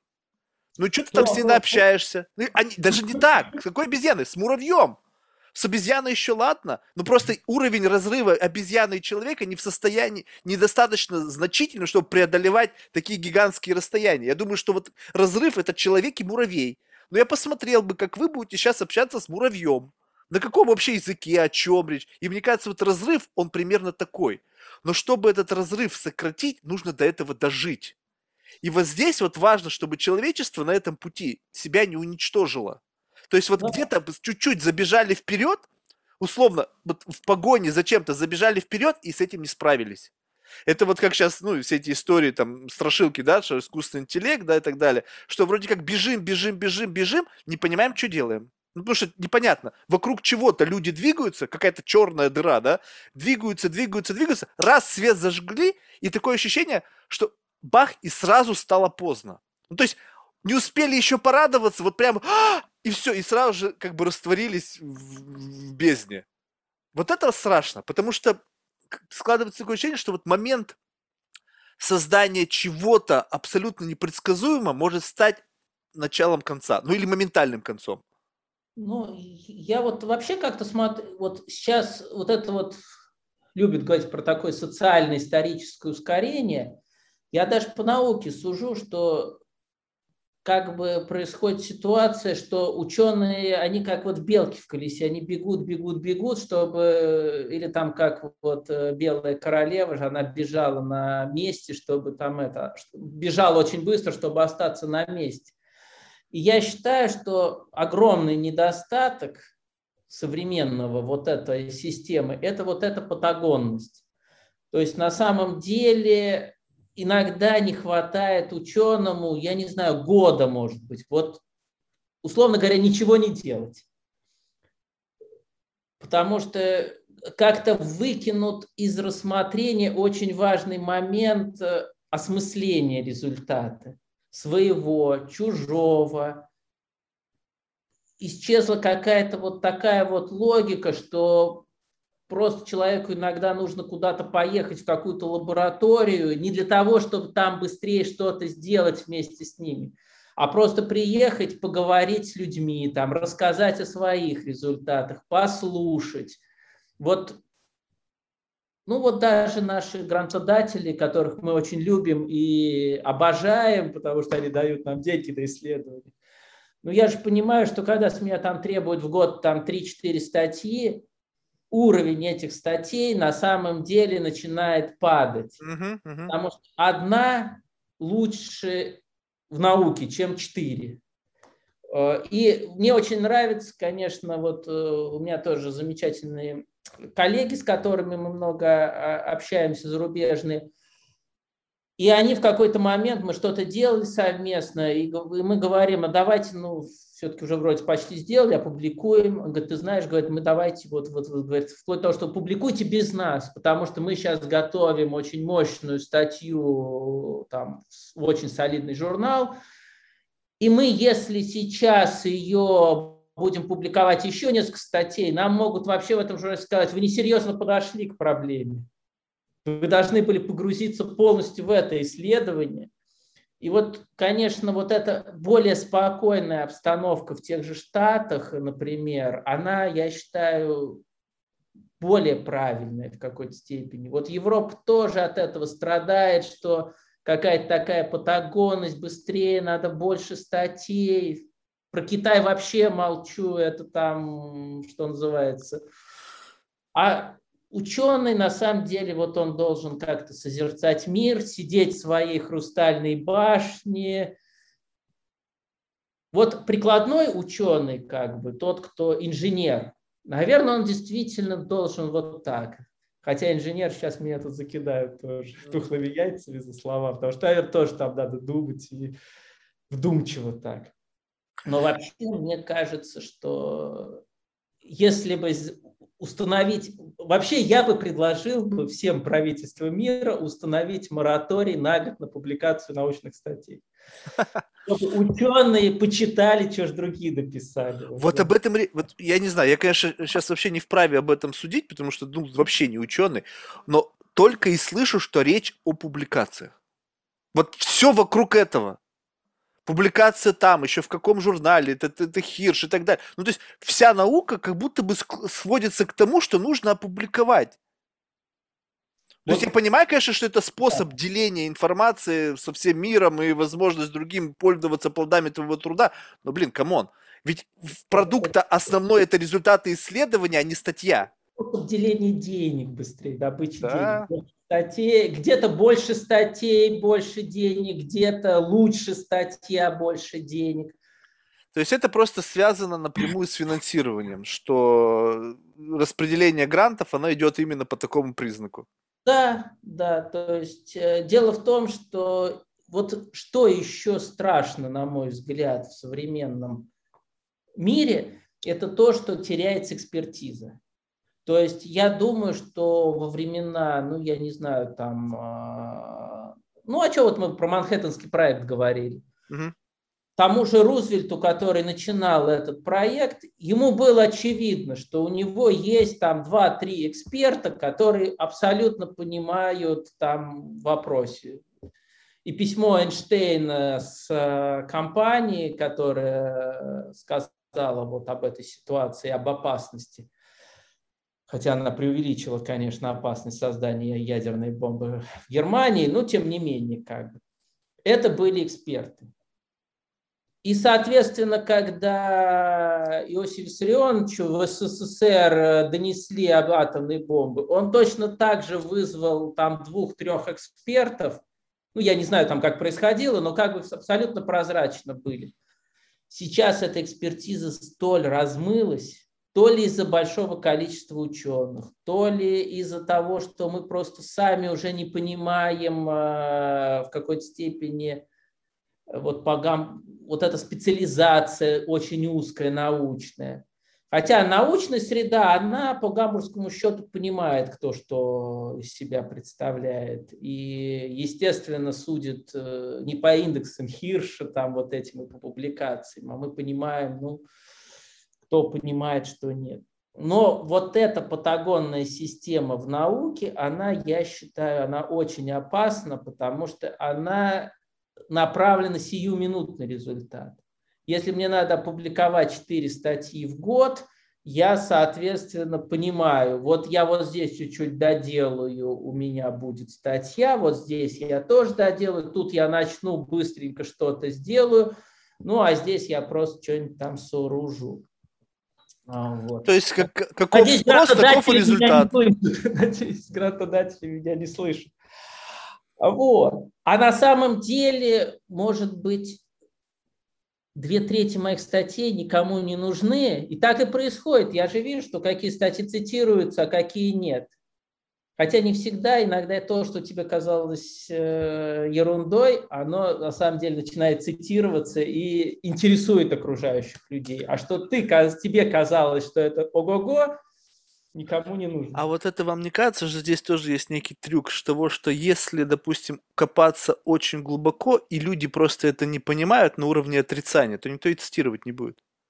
А вот что зашло, знаете, как вот это, как это, ну, не то, что как, как э, что-то такое понятное всем, но понятное в научном сообществе и актуальное в рамках вот существующих трендов. Окей, ухватили, да, что-то да, новое да. услышали, что можно как бы к себе прикрутить и вперед. Ну, это вот, к сожалению, это частая вещь, что стандартно дают Нобелевскую премию, и все бросаются там в кильватор вот этого направления. А давайте все... Mm. Действительно, какое-то время это работает, хорошие публикации, еще что-то получается. Но Нобелевскую премию уже дали, может быть, уже все сделано, надо разобраться.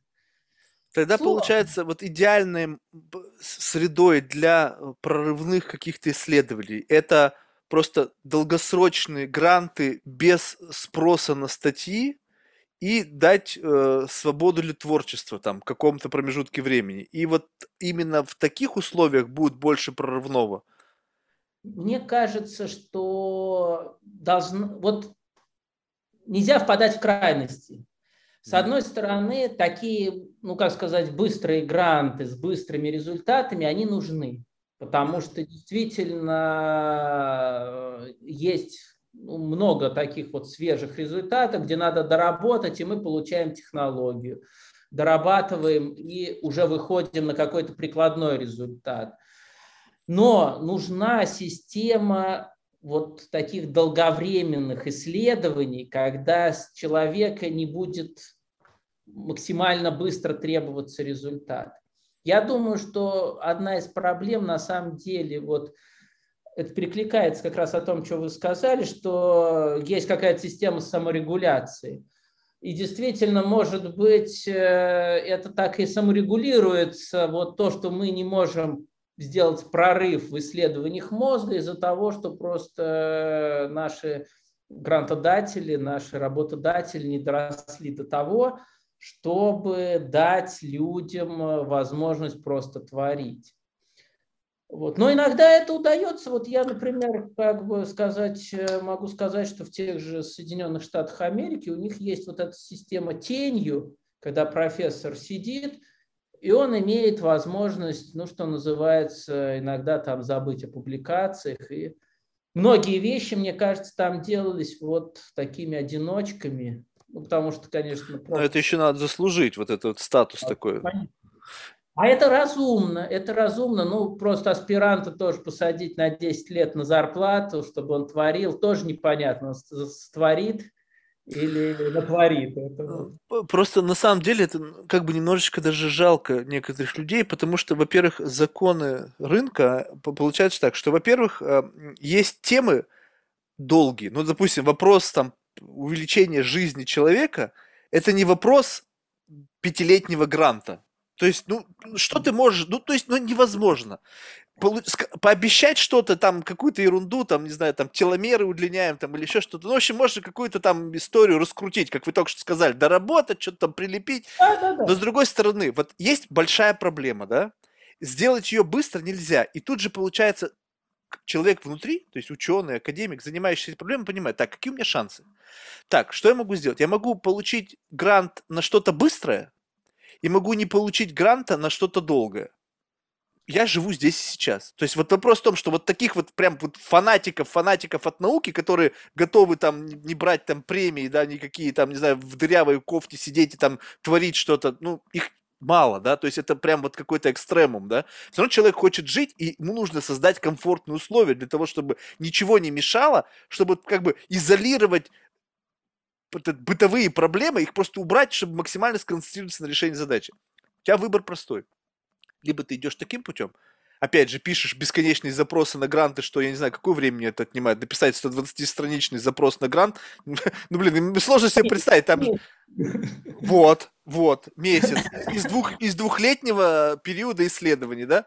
Вот. Во-вторых, либо вокруг тебя постоянно рой коммерческих компаний, которые хотят тебя сказать, пойдем к нам, будешь там, не знаю, CTO, будешь там как, забей на науку, что ты будешь сидеть там в лаборатории своей бесконечной, может, ты никогда в жизни не найдешь решение этой проблемы, а здесь вот мы тебе опцион дадим, мы тебе дадим там офис хороший, у тебя будет штат, у тебя будут деньги, будешь заниматься, да, какой-нибудь херней, какой-нибудь эп там доворачивать, там, не знаю, mindfulness настраивать у людей, забудь ты про эту науку, и ведь они убеждают, люди уходят из науки, смотришь там, люди из очень хороших мест уходят в бизнес, потому что понимают, что достигнуть цель всей жизни не могут в текущих правилах игры, потому что ну, никто не даст тебе деньги. Дайте мне деньги на что-то, что, может быть, вообще в жизни никогда не сработает. Скажут, ну, чувак, ну извини, как так? Нам нужен результат, ну, какой-нибудь там статейка, патент, там еще что-нибудь. Ну, ну нету, ну, ну нету ответа. Ну что делать? Ну окей, извини. И получается так, что как будто бы вот сама природа того, как все сейчас устроено, как будто бы препятствует развитию фундаментальной науки. Я не знаю, конечно, может быть, я все переврал. Ученые скажут, что это не так, но... Очень реалистичная картина.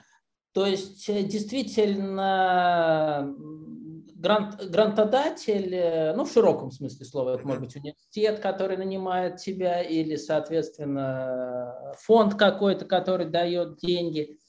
Они все, конечно, нацелены на такой сиюминутный результат. Их тоже можно понять, потому что с них дальше, так сказать, требуют сиюминутный результат. И здесь, конечно, возникает вот эта вот проблема разрыва между крупным ученым, который может, наверное, дойти до какого-то прорыва, и необходимостью профинансировать этот прорыв.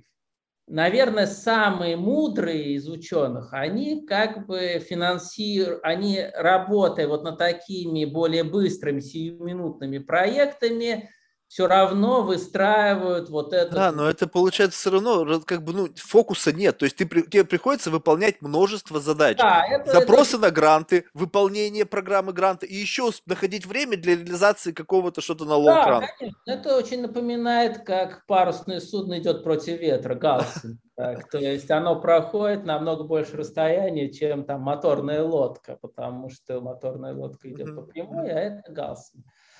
Вот. Но с другой стороны, тут, как сказать, ну что интересно, что интересно тоже, очень много действительно ученых и даже вот в нашей области уходило в бизнес, создавало свои эффективные бизнесы, но есть и другая тенденция, что где-то уже на хорошем уровне люди вдруг начинают возвращаться в науку они уже все заработали, есть дом, есть... А можно вернуться-то ли? Вот мне просто тот сказал, что ты три года выпал, и потом уже все. Ну, если человек работает в каком-то наукоемком бизнесе таком вот, то он... А, ну то есть возглавляет R&D-центр. То есть, по сути, он из, из института ушел просто на, в коммерческую лабораторию. То есть он не выпал. Да, фактически, ну, либо это какой-то там мощный стартап, который работает, Дело в том, что занима... даже иногда люди получ... делают очень хорошие научные результаты, получают, но они их не публикуют, и они никому оказываются неизвестными. Потому что опубликовать статью, написать хорошую статью, это тоже как и грант, месяц из жизни выкинуть. Если у тебя бизнес, если у тебя там какие-то процессы, ты просто не можешь потратить на это время. Ну, кстати, очень часто уходят в такую сферу люди, которым не нравится описывать свои результаты. То есть на самом деле это как бы...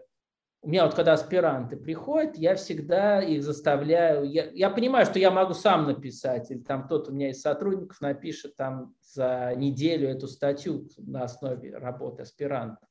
Но я понимаю, что если человек хочет остаться в науке, он должен писать постоянно писать гранты, писать статьи, и такое литературное, ну квазилитературное творчество, оно, соответственно, очень важно. Поэтому человека надо заставлять. Если он не сможет писать, ну, ему в науке на самом деле делать нечего.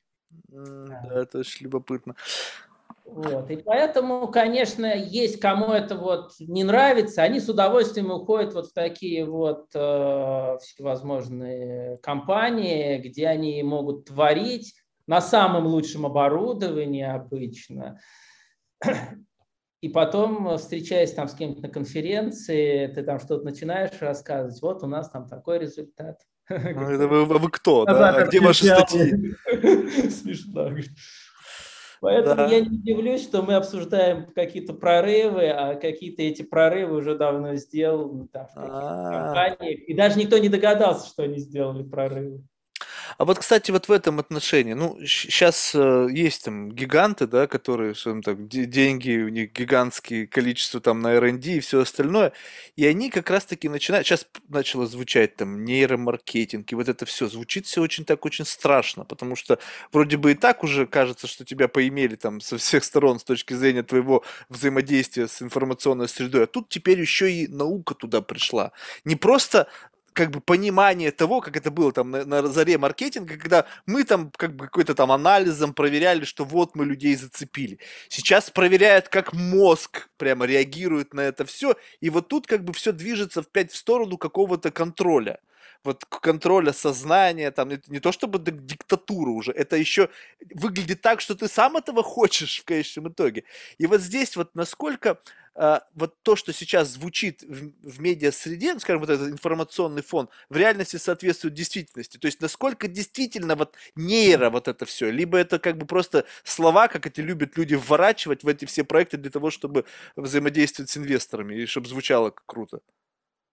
Ну, мне кажется, что все-таки здесь больше пока слова, хотя есть компании, которые э, действительно используют такие технологии, но мне кажется, что все-таки это пока такая очень вспомогательная технология.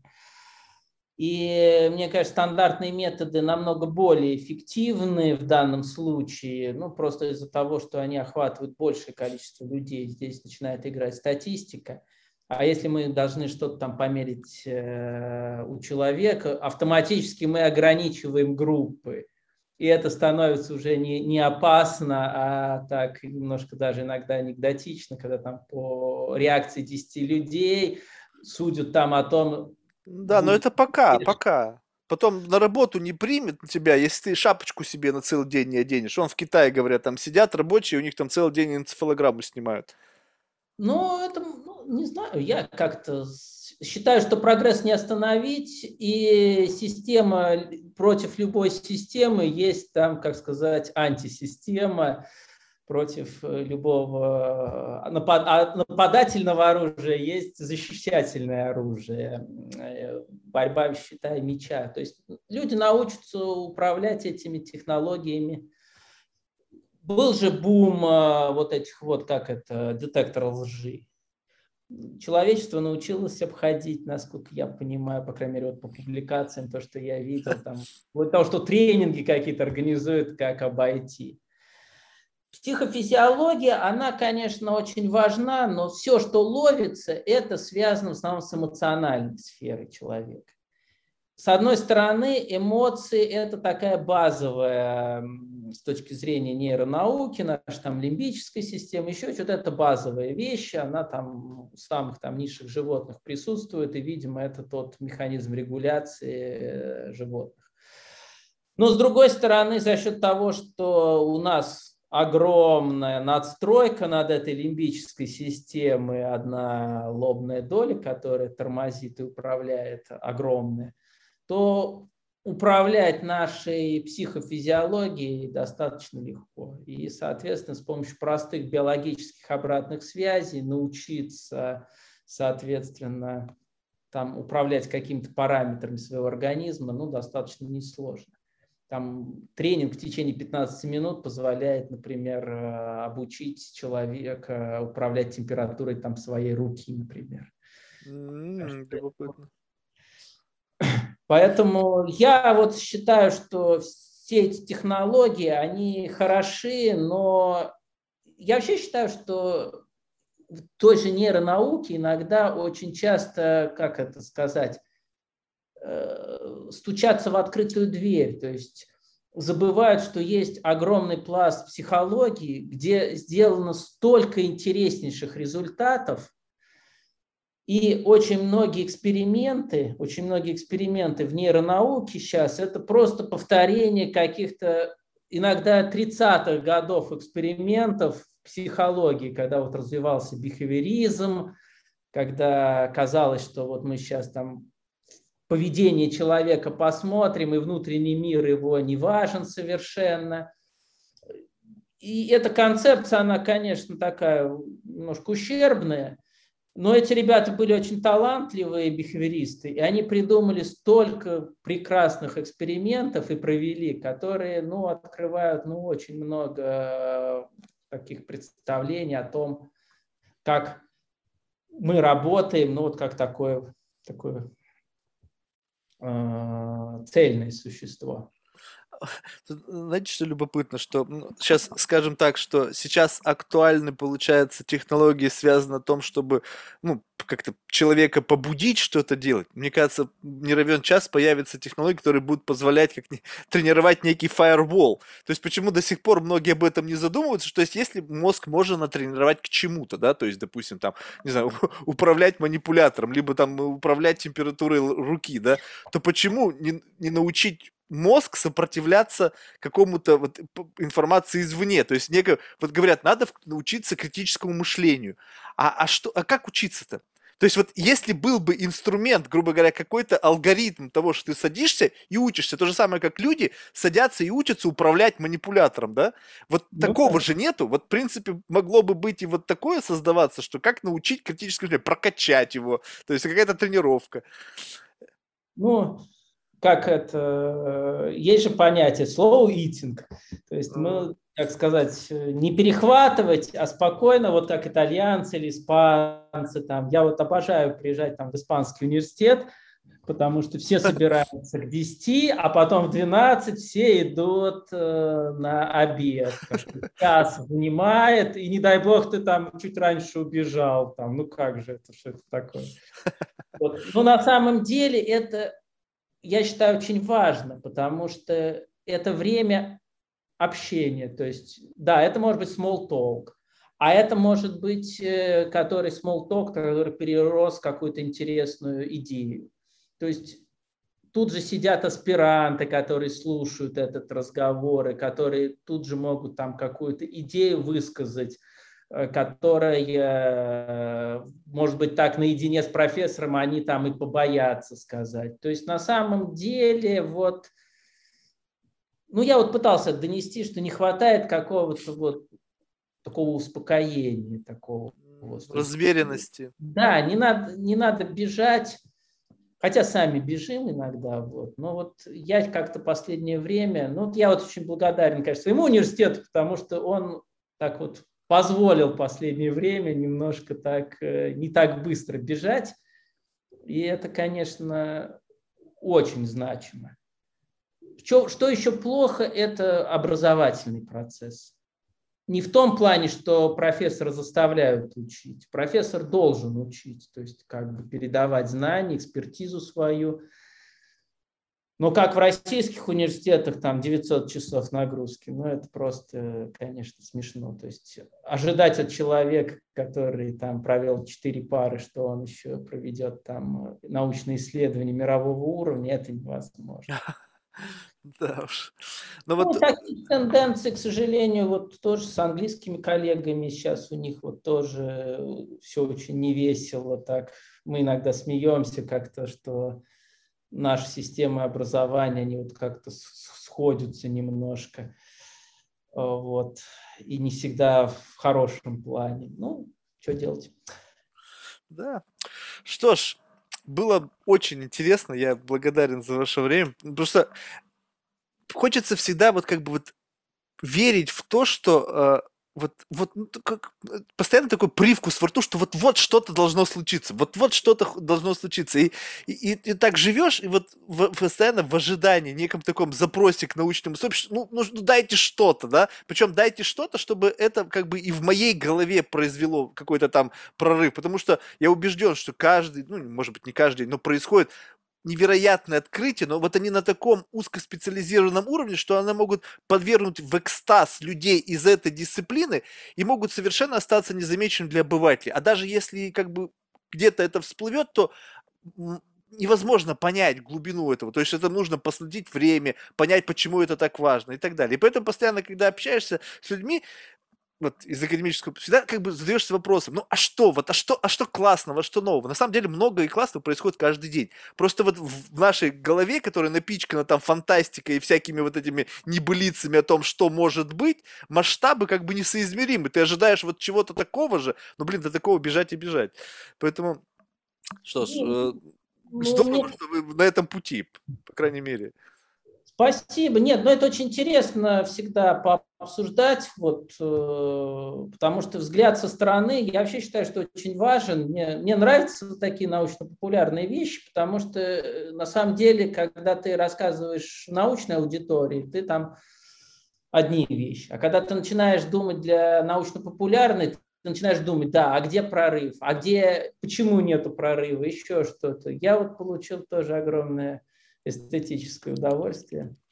Что ж, в завершение мы всех наших гостей просим рекомендовать кого-нибудь в качестве потенциального гостя. Из числа людей, которых вы считаете интересными лично для вас. Ну, пока есть только из русскоязычного э, комьюнити. Ну, я бы вот, э, я уже упоминал сегодня Михаила Лебедева, я очень советовал пригласить. Это замечательнейший исследователь в области как раз мозга, который работал ну, в таких очень прорывных вещах. И я бы еще порекомендовал бы, если уместно, второго человека. Сколько угодно. Виктора Казанцева. Это ученый из Нижегородского государственного университета, ну, тоже он у нас в университете Иннополис работает. И это тоже, в общем-то, исследователь, который вот он работает на стыке клеточной биологии, когнитивной науки, где-то робототехники, ну, с очень интересными такими вот взглядами на Э, развития современной науки. Я думаю, что с ним будет очень тоже интересно Супер. Александр, большое спасибо. Вам успехов и удачи. Я не знаю, можно ли желать удачи ученым. Мне кажется, все равно какая-то доля удачи даже вот в таком э, сугубо как бы научном процессе она не помешает. Нет, а только удача. Наш успех определяется только удачей, потому что когда ты выбираешь научное направление или там какое-то узкую сейчас задачу, ты можешь выбрать из сотен, если не из тысяч. И mm. кто-то правильно выбирает и становится Нобелевским лауреатом, кто-то неправильно. И... Ну вот, я надеюсь, что вы выбрали путь, который в конечном итоге туда приведет. Спасибо. Всего доброго. Спасибо большое. До свидания. До свидания.